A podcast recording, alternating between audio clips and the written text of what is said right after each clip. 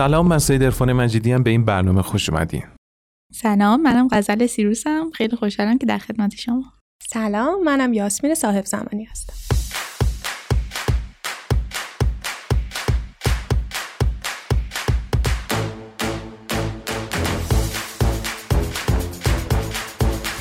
خب ما دست جمعی به این فکر کردیم اگه قرار در خصوص درمان صحبت کنیم و همین الان بگیم که چی بخوریم یا چیکار کنیم که هم غذای چرب بخوریم هم درمانش رو انجام بدیم؟ در حقیقت اصلا انگار نگفتیم که چه بیماری رو می‌تونه ایجاد کنه چه ناخوشی ایجاد کنه. اصلا دردسر ما با این چربی از کجا شروع میشه؟ چه اتفاقی داره رخ میده که ما میگیم که چربی ها برامون موزلن این شد که اول به این فکر کردیم که چربی ها چه مشکلاتی برامون ایجاد می‌کنن. واقعیتش این بود که من یکی از آشنایانمون هست هر وقت منو می‌بینه مثلا میگه که من زور غذای چرب خوردم سرم درد می‌کنه. حالا ما میریم به خدا به پیغمبر. اصلا ارتباطی نداره از قبول نمی‌کنه. اویدنسی چیزی داریم که ببینیم ارتباط بین سردرد و چربی غذا چطوره؟ راستش من اینو سرچ کردم دیدم که ارتباطی نیست. یعنی اگه چربی غذا بالا باشه باعث سردرد نمیشه. مگه اینکه کسی مدت طولانی چربی خونش بالا باشه منجر به عوارض عروقی بشه و این عوارض عروقی باعث بشه که خون کمتری به مغزش برسه و این باعث سردرد بشه و عوارض اینجوری بده. و یه مورد دیگه هم که دیدم حالا این افزایش کلسترول با سردرد رو نوشته بودن که توی گروه میگرن کلسترول و تریگلیسیرید بالاتر از گروه سالم بوده وقتی بین دو تا گروه بررسی کردن. ولی جالب اینجاست که HDL کم توی افراد سالم بیشتر از میگرن ها شیوع داشته. آهان بعد ارتباطی هم داشته که اگر که کم کنن چربیشون حملاتی میگرنشون تغییر کنه؟ اینو من چیزی راجبش ندیدم ولی یه چیز دیگه که جالب بود برام این بود که گفته بود که کسایی که تریگلیسیریدشون بالاست سه برابر ریسک بیشتری برای میگرن دارن. چه جالب. می‌دونی همین حالت برای سرگیجه هم هست. یعنی همین که آدما احساس می‌کنن که من بعد از اینکه غذا خوردم خصوصا غذای چرب خوردم سرگیجه گرفتم هم پیش میاد. و سرگیجه بعد مصرف غذایی اثبات شده. یه سری دلایلی هم داره که بذارید خیلی تخصصی واردش نشیم ولی ممکنه این باشه که خونرسانی به دستگاه گوارششون زیاد شده. باعث شده که خونرسانی به مراکز تعادل مغز کم بشه آلرژی داشتن به یه غذایی و یه سری دلیل دیگه. اما اینکه آیا سرگیجه و کلسترول بالا چربی خون بالا به هم ربط دارن اثبات نشده. کلا میگن که شما متوجه کلسترول بالا نمیشید مگر اینکه آزمایش خون بدید یا مگر اینکه اونقدر رفته باشه بالا اونقدر بیماری شدید شده باشه که آتروسکلروز ایجاد شده باشه. آتروسکلروز که دیگه از اپیزودهای قبلی حتما یادتونه. و این به خاطر بیماری قلبی به خاطر اون خطر بیماری قلبی که ایجاد کرده است که علامت داده. حالا اون علامت می‌تونه سرگیجه باشه تهوع باشه خستگی باشه درد قفسه سینه باشه. همه اینا مال زمانی که دیگه کلسترول خیلی رفته بالا. یا یه علامت دیگه هست شاید دیده باشید. بهش میگن زانتلاسما. اختصاصی نیست علامت. تو دیابت مشکلات تیرویدی هم ممکنه پیش بیاد ولی خب بیشتر مال مواقعی که کلسترول رفته بالا و رسوب زیرپوستی کلسترول رو داریم که به شکل یک برجستگی های زرد رنگ بیشتر پشت پلک ولی جاهای دیگه مثل آرنج زانو تاندون ها اینا هم دیده میشه.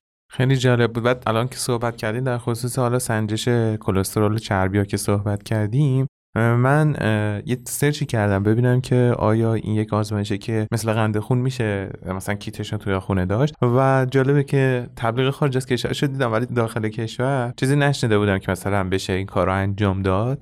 بعد به این بیشتر فکر کردم که خب بالاخره ما باید یه عدد و رقمی توی ذهنمون داشته باشیم. بالاخره آزمایش که دستمون میاد برای تفسیرش قطعا نیاز به پزشک هست که کنار هم فاکتورها رو بررسی کنه. ولی خوب خودمون هم یه سری در بیاریم از این آزمایشی که داریم. به این فکر کردم که چقدر خوبه که بدونیم که عددهای ایدئال کلسترول HDL و LDLمون چطور می‌تونه باشه همچنین تیجی یا همون تریگلیسیریدمون. قبل از اینکه عددا رو بگی من یه سوالی بپرسم. بله. گفتید که توی خارج از کشور کیت خانگی سنجش چربی خون وجود داره؟ آره خیلی 49 دلارم. بود و چقدر جالب چقدر مفید. و چه حیف که نداریمش ما اینجا. خیلی جالب اتفاقا توی کیت چسب زخمم هست و روش نمونه گیری حالا توی توضیحاتش نوشته که یک اینکه پینلس دردی نداره و نکته دیگه اینکه CLA سرتیفاید هم هست. گویا یک آزمایشگاه معتبر تو آمریکا که تایید می‌کنه تستای آزمایشگاهی رو و FDA ریجستر هم هست. و فکر می‌کنم تنها حسنی که داشته باشه اینه که لازم نیست که فرد برای انجام این آزمایش به یه آزمایشگاه مراجعه کنه توی خونه می‌تونه انجام بده. و یک نکته هم که حالا این کیت داشت این بود که می‌تونست که پرونده الکترونیکتون هم داده هاشو وارد کنه. خوبه دیگه. چی می‌خوایم دیگه؟ از یه تست آزمایشگاه را به خانه بیاورید احتمالا از لحاظ هزینه هم باید منطقی باشه. این اگه این کیت چند بار مصرف باشه و معادل بشه با چند بار آزمایشگاه رفتن حتی از لحاظ هزینه هم بسن آره. حالا بذارین براتون عددهای ایدئال کلسترول بگم. کلسترول خوبه که زیر 200 باشه. یعنی اگر که عددش زیر 200 باشه ایدئال ماست 200 تا 240 مرزیه و بیشترش هم قطعا. کلسترول بالاست. البته توضیح دادیم که کلسترول به انواع مختلف تقسیم میشه و این توتال کلسترول هست و دو تا جزء مهم کلسترول یعنی LDL و HDL عددهایی رو دارن که باید بیشتر بهشون توجه کنیم. عدد ایدئال LDL LDL زیر صده یعنی هر چقدر LDL ما کمتر باشه برای ما مطلوب تره و توضیح هم دادیم که LDL لیپوپروتئینیه که از کبد چربی رو به سایر بدن انتقال میده. و از اون سمت یک HDL داشتیم که چربی رو از سایر بدن به کبد انتقال می‌داد و اگر که کمتر از 40 باشه بده. یعنی اونجا باید دقت کنیم که کمتر از 100 باشه اینجا باید دقت کنیم که بیشتر از 40 باشه. و هر چقدر بالاتر باشه بهتره و تا بیشتر از 60 هم بهتر و خوبتره. و می‌رسیم سراغ تریگلیسیرید یا بخش بزرگی از چربی های بدن ما که توسط شیلو میکرون ها منتقل میشن. اینجا دوباره یه عدد راحتی داریم برای اینکه ببینیم ایدئال کجاست. عدد 150 رو اگر در نظر داشته باشید می‌تونید تشخیص بدید که زیر 150 چربی تیرجی یا تریگلیسیرید شما خوبه و اگر بیشتر باشه به مرز و بعد از اون به حالت بیش از حدش نزدیک میشیم و دقت کنین که اگر که تیجی بالای 500 باشه نیاز به درمانهای دارویی پیدا می‌کنیم. و در خصوص بچه ها نمی‌خوام دوباره در مورد اعدادی صحبت کنم که تعداد اعداد زیاد بشه و کمی گیج کننده باشه. فقط اعدادی که برای اطفال هست کمی کمتره.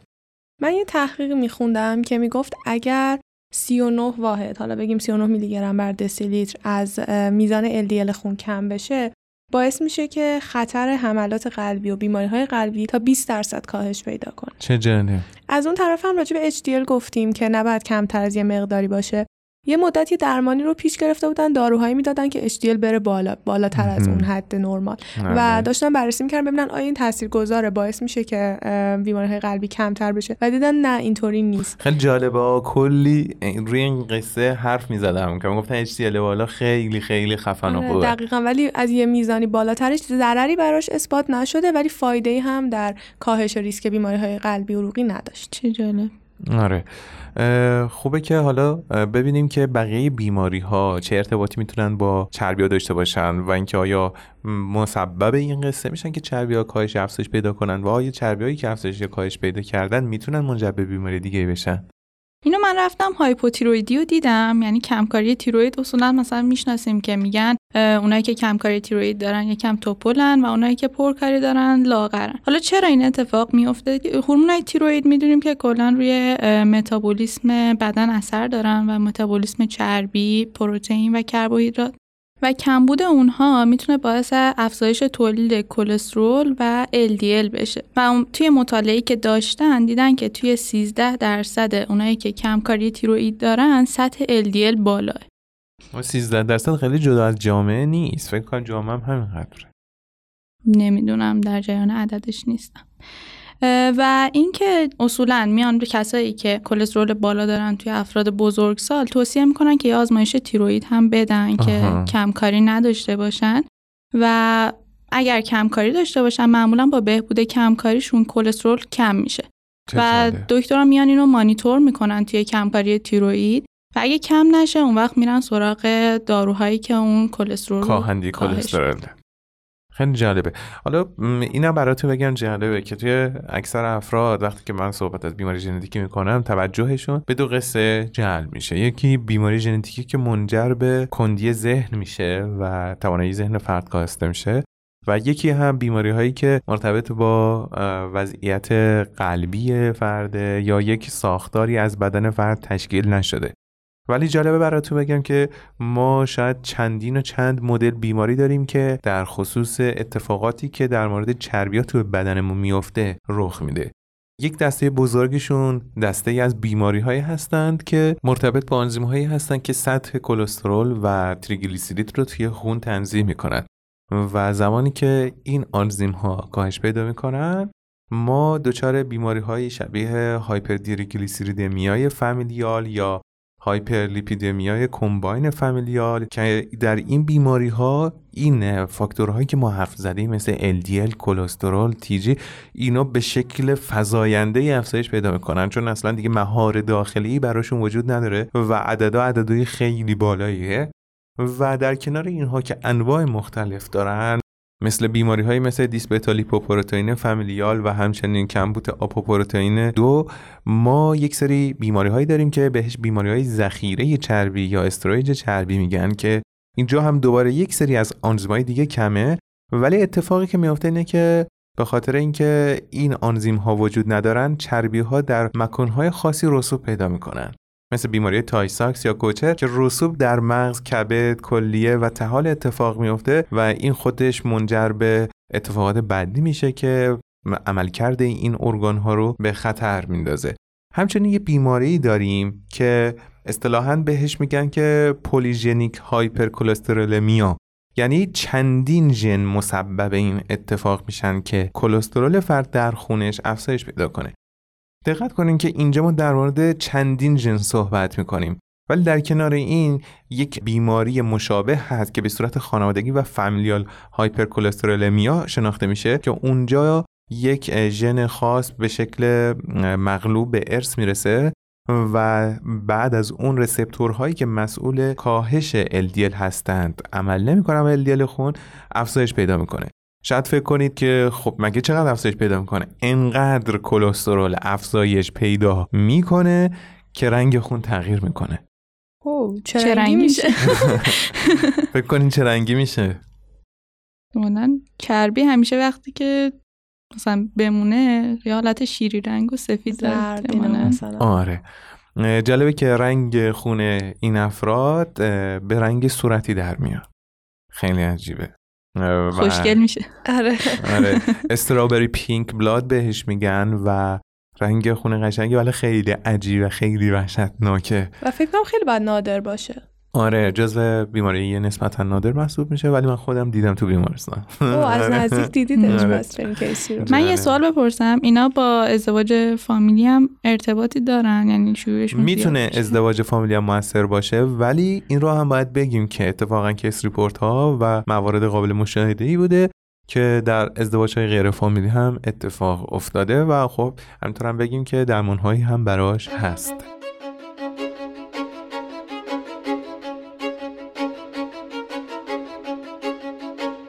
شناخت دقیق تر بیماری ها کشف معما ده سال زودتر.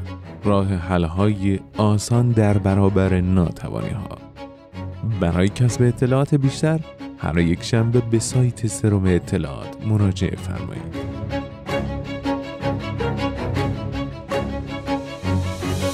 سلام استاد خیلی خوش اومدین به برنامه ما. سلام وقت همگی به دوستان بخیر من دکتر کیان حشمت قهدریجانی هستم متخصص قلب و عروق و عضو هیئت علمی دانشگاه علوم پزشکی اصفهان. خیلی ممنون استاد. استاد اصلا چربی خون چه زمانی علامت دار میشه و صداش به گوش می‌رسه؟ قبلش لازمه که قبل از این سوال من جواب بدم لازمه که مختصر در مورد چربی خون توضیح بدیم که ما چربی خون رو با سه تا عدد در واقع LDL خون HDL خون و تریگلیسیرید بیانش می‌کنیم. بله. همه چربی خون معمولا در مراحل اولیهشون علامه خاصی نداره و اصطلاحا به اونها بیماری های دستی از بیماری های سایلنت کیلر ها یا کشنده های خاموش میگن. چون که ممکنه فرد سالها علامت های بالای چربی خون رو داشته باشه و هیچ اه، علامتی خاصی رو نداشته باشه و در نهایت منجر به عوارض غیر قابل بازگشتی مثل سکته های قلبی، سکته های مغزی، آسیب های عروقی یا و غیره براشون اتفاق بیفته. گاهی عددهای چربی خون بالا می‌تونه که در واقع تو بعضی از افراد قبل از اینکه عوارض رو ایجاد بکنه فرد دچار علامت بکنه. وجود ضایعات پوستی روی در واقع پلک ها یا در نواحی ناحیه آرنج یا ناحیه پاشنه پا افزایش زخامت این تاندون های این ها می‌تونه که از علائم افزایش چربی خون البته که در مقدارهای بسیار بسیار بالا باشه که بیشتر در بیمارانی که چربی خون خانوادگی دارن دیده بشه. اگر ما زخمامون دیدیم که بهبودش به صورت خیلی ضعیف صورت می‌گیره و خوب صورت نمی‌گیره می‌تونه که از عللش افزایش چربی خون باشه. گاهی وقتا چربی خون بالا خودش رو به صورت سرگیجه یا تنگی نفس یا حتی بیهستی در دستها یا گزگز دستها می‌تونه خودش رو نشون بده. البته همه این علامت ها بیشتر در چربی های خیلی خیلی بالا دیده میشه و چربی های کمتر بالا و ممکنه که علامت رو برای فرد همونجور که کردم ایجاد نکنن. بهترین راه تشخیص چربی خون از روی علامت هاش نیست.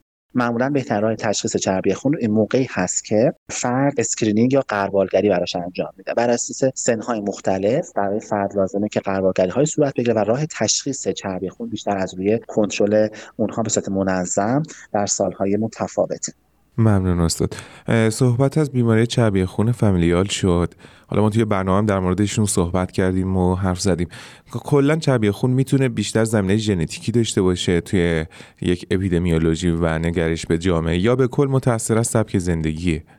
پاسخ سوالتون اینه که واقعیت اینه که هر دو هم چربی خون می‌تونه که ناشی از های ژنتیکی باشه که در واقع همونجور که عرض کردم می‌تونه منجر به چربی های خون بسیار بسیار بالا باشه. LDL های خیلی بالا 300 400 و 500 یا تریگلیسیرید های عدد بالاتر از 500 میلی گرم می‌تونه که ناشی از بیماری های ژنتیکی باشه. علاوه بر بیماری های ژنتیکی که خب نسبت شیوع کمتری توی جامعه دارن خود در واقع رژیم غذایی تاثیر بیشتری روی چربی خون داره. به خاطر اینکه طیف وسیع بیشتری از بیماران رو شامل میشه و بسیاری از و متاسفانه امروز هم شایع هست. مثلا استفاده از چربی های اشباع شده چربی های ترانس همه اینها می‌تونن که میز منجر به افزایش چربی خون بشن. موقعی که شما در واقع مصرف چربی های حیوانی داشته باشید مثل در واقع انواع غذاهای مثل پنیر کره شیر و یا حتی استیک و یا موارد مثل خدمت دادم که مواردی مثل دنبه می‌تونه که منجر به چربی های اشباع خون رو افزایش بده و این به خاطر چربی های اشباع خون دارن منجر به افزایش چربی خون بشه یا چربی های ترانس مثل غذای سرخ کرده و فست ها متاسفانه خیلی هم شایع هستن. اینها می‌تونن که چربی خون رو مستقیما افزایش بدن. از اون طرف قضیه علاوه بر بیماریهای ژنتیکی و رژیم غذایی که عرض کردم بعضی از بیماری ها مثل کمکاری تیروئید مثل خود دیابت مثل سندروم متابولیک مثل بیماری های نارسایی کلیه مثل بعض از های هورمونی و حتی بیماریهای کلیوی می‌تونن که و یا حتی سیگار کشیدن می‌تونن که منجر به افزایش چربی خون به صورت مستقیم بشن. بنابراین لازمه که علاوه بر کنترل در واقع عوامل مثل تغذیه حواستون به بیماری های دیگه ای که می‌تونه چربی خون رو هم افزایش بده. مثل مواردی که عرض کردم هم باشه. بانگاهی حریف بیماریت شد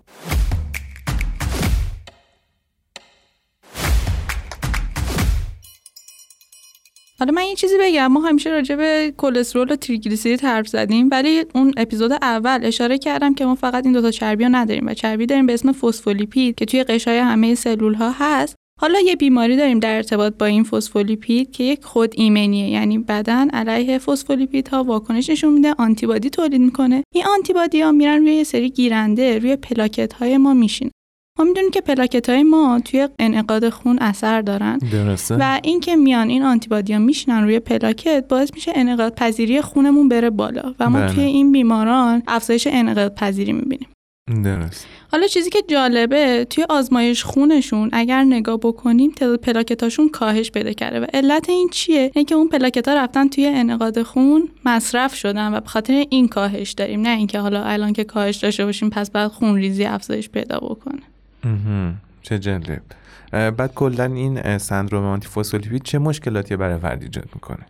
به علت اون لختهایی که ایجاد میشه می‌تونه مشکلاتی مثل افزایش فشار خون یا سکته های قلبی و مغزی بده یا اینکه اگر لخته توی وریدهای پا ایجاد بشه می‌تونه بیماری به اسم دیویتی بده و مشکلات آره کلا بیماری پردردسریه و واقعا سخت خداوند بهشون صبر بده. تو مثلا توی سخت خود به خودی جزء عوامل خطر محسوب میشه.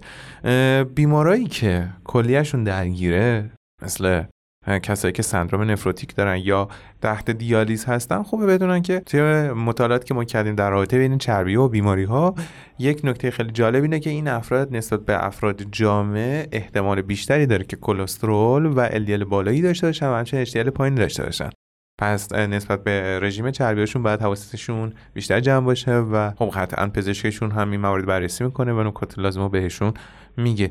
ولی جالبه اینها رو ما هی میگیم در مورد بیماری ها ولی به نظرم لازمه یه کمی بیایم توی روزمره خودمون و بیشتر این فکر کنیم که حتی مثلا دیدید وقتی سرما می‌خوره میگن که بوی سرخ کرده بهش نخوره یا سرخ کرده نخوره. چیزی داریم که بخواد این ادعا رو ثابت کنه یا رد کنه؟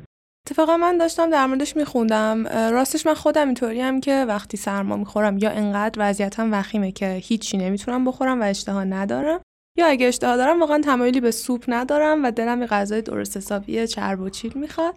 ولی واقعا تحقیق کردن در موردش و تحقیقات نشون داده که توی مریضی خصوصا بیماری های ویروسی به خاطر اون ضعفی که بدن داره بهتره که غذاهایی که چربی های اشباع دارن یا غذاهایی که سنگینن پرچربن مصرف نشه. چون هضمشون برای دستگاه گوارش سختره و این یه فشار مضاعفی به بدن وارد می‌کنه. یا این غذاهایی که وقتی پس این بار واقعا حق با ماماناست. واقعا حق با ماماناست ای وای. کاش حق باشون نبود. ولی من همیشه هر وقت سرما می‌خورم همه چی می‌خورم. هیچ فرقی و سالمم من چه این برنامه شدم خانم سیروس همه چی می‌خوره. همه چی. همه چی. از آبگوشت پیتزا رو می‌خوره. همه چی یعنی هر چی آزمایش خون ازش بگیریم می‌بینی که خدا رو شکر همه چیش هم نرماله اوکی و این غذایی که در اثر سرخ شدن ترد میشن یکم برندگی دارن اینا هم برای گلو درد و سرفه خوب نیستن دیگه چون که تحریک می‌کنن التهاب بیشتری ایجاد می‌کنن.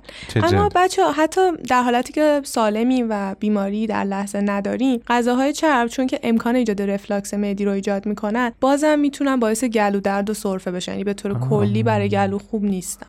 بگو. چه ولی من بازم می‌خورم. آره من تج... نه من توی کلاس های گویندگی اینا می‌گفتن که غذای چرب نخورین وقتی می‌خوام برین و می‌گفتن که آره مشکل برای تو ایجاد میشه. جالب بود.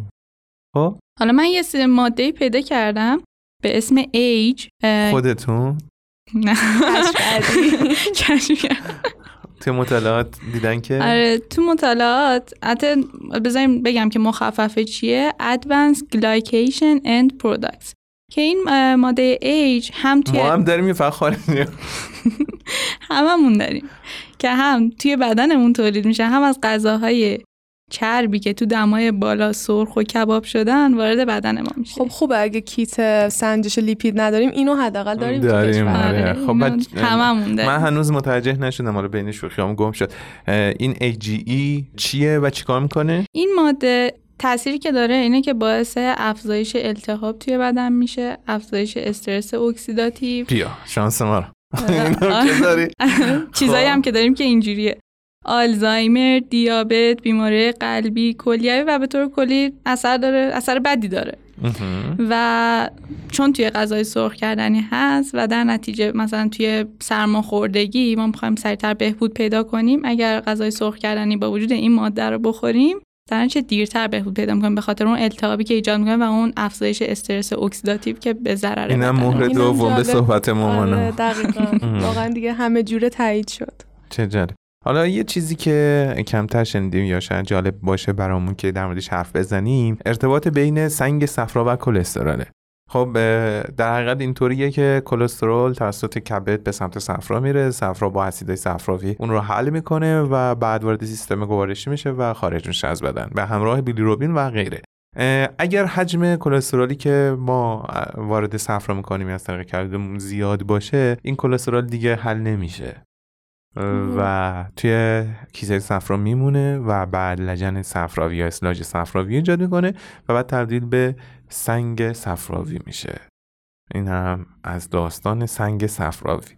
حالا راجع به دیابت هم من نگاه کردم دیدم که دیابت و افزایش لیپید یه رابطه دو طرفه دارن.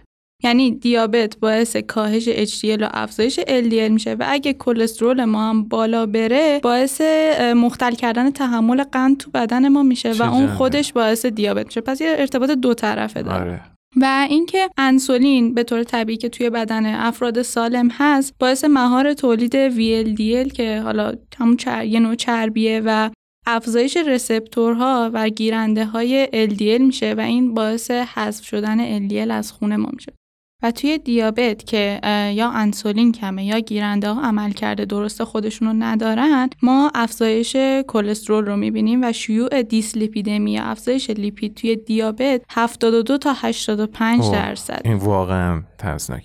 چیزی که توصیه شده اینه که توی افراد دیابتی باید HDLشون رو توی مردا بالاتر از 45 و توی زنا بالای 55 نگه دارن. و همچنین باید تریگلیسیریدشون رو کمتر از 150 و LDL رو کمتر از 100 نگه دارن. البته اگر ریسک فاکتور راجب بیماری های قلبی عروقی داشته باشن این LDL رو باید کمتر از 60 و 50 حواسشون باشه که نگهش دارن و یه مورد دیگه ای که نگاه کردم این بود که داروهای خوراکی که توی دیابت استفاده میشه مثل متفورمین و داروهای دیگه تاثیر مثبت روی چربی ها دارن و باعث کاهششون میشه. چه جالب. ولی واقعیتش رو بخوام بگم برنامه یک خورده منو تکون داد. منو یه خورده به گوش کرد که دو تا برنامه قبلی و احتمالا برنامه بعدی بیشتر حواسم باشه حالا رقم تمام خوشی ها و اون لحظات زیبایی که می‌تونه چربی رو برای آدم بسازه خطرات حیاتیش هم واقعا قابل توجهه و نمیشه اصلا جلو چش آدم کنار بره نظر شما چیه؟ باید انتخاب کنیم که خوشی لحظه ای یا زندگی طولانی همیشه نقطه بحران انتخاب بین خوب و خوبتر و بعد و بدتره. سلامتی یا چربی؟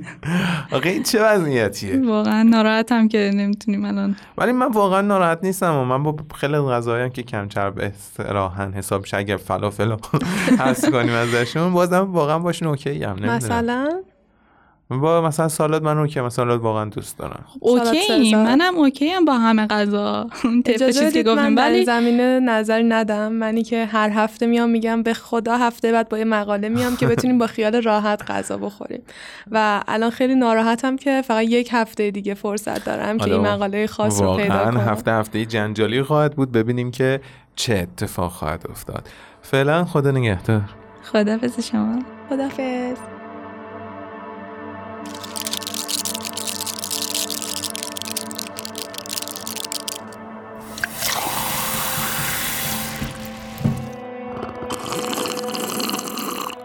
درمانهای چربی خون. درمانهای خانگی.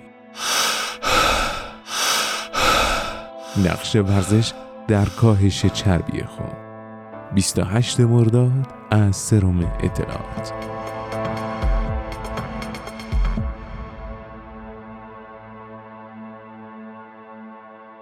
صحبت از قربالگری شد برای چربی خون. برای چربی خون قربالگری باید انجام بشه؟ حتما. همونجور که عرض کردم چربی خون در مرحله اولیش می‌تونه منجر به عوارض بشه ولی هیچ علامت خاصی رو ایجاد نمی‌کنه. بنابراین لازمه که در همه افراد جامعه قربالگری چربی خون انجام بشه. سن قربالگری بر اساس ریسک فاکتورهایی که فرد داره و بر اساس بیماری های دیگه که فرد داره می‌تونه متفاوت باشه. بعض از بیماری های ژنتیکی از حضورتون مثل افزایش چربی خون familial باید از سن کودکی 8 تا 10 سالگی حتی شروع بشه. ولی در یا مثلا هر فردی که هر موقعی که فرد دچار بیماری دیابت بشه یا hypertension پیدا بکنه حتما جزء تستای screening و غربالگری اون چربی خون رو براش چک می‌کنن. ولی اگر فردی هیچ بیماری خاصی نداشته باشه هیچ بیماری زمینه یا سابقه خانوادگی نداشته باشه معمولا سن غربالگری در کشورهای مختلف متفاوته.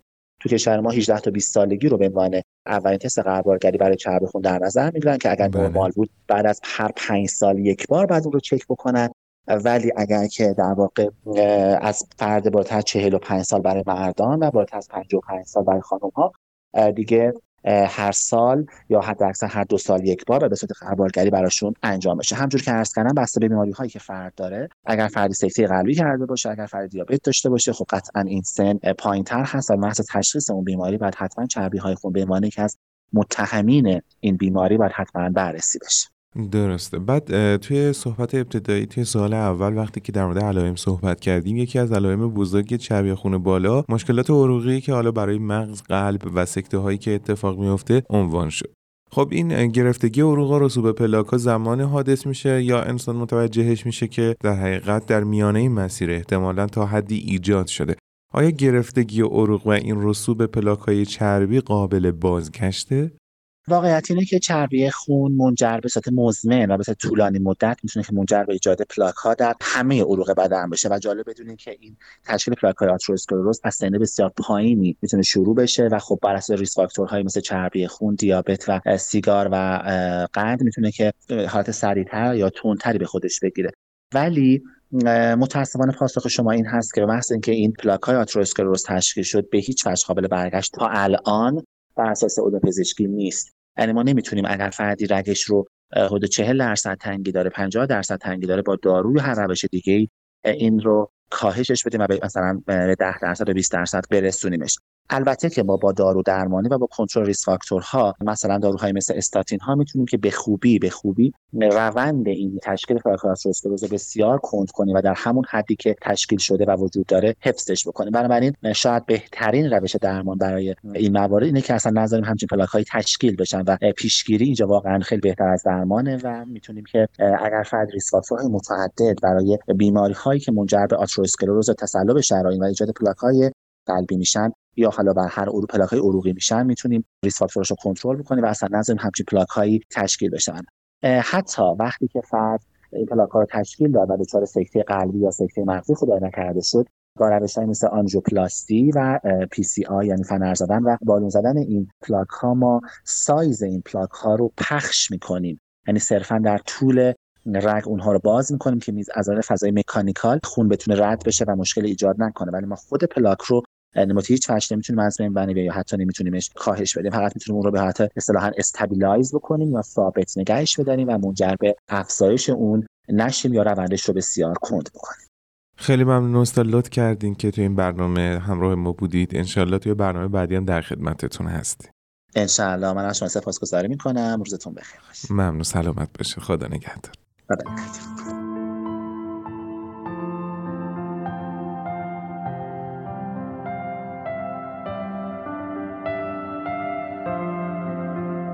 آدمای زیادی هستن که وقتی اتفاقی رخ میده فکر انتخابای گذشتهشون رو می‌کنن.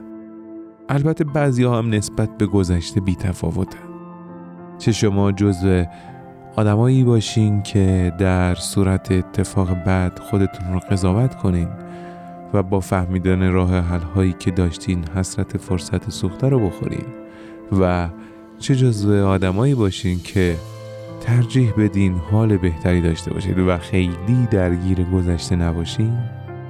در هر دو حالت شناخت این بیماری ها و درماناش مسیر رو براتون مطمئن تر می‌کنه. پس این وسوسه پشت گوش انداختن رو خیلی جدی نگیرین وگرنه یکم جلوتر زندگی به شما سخت می‌گیره. خدا نگهدار.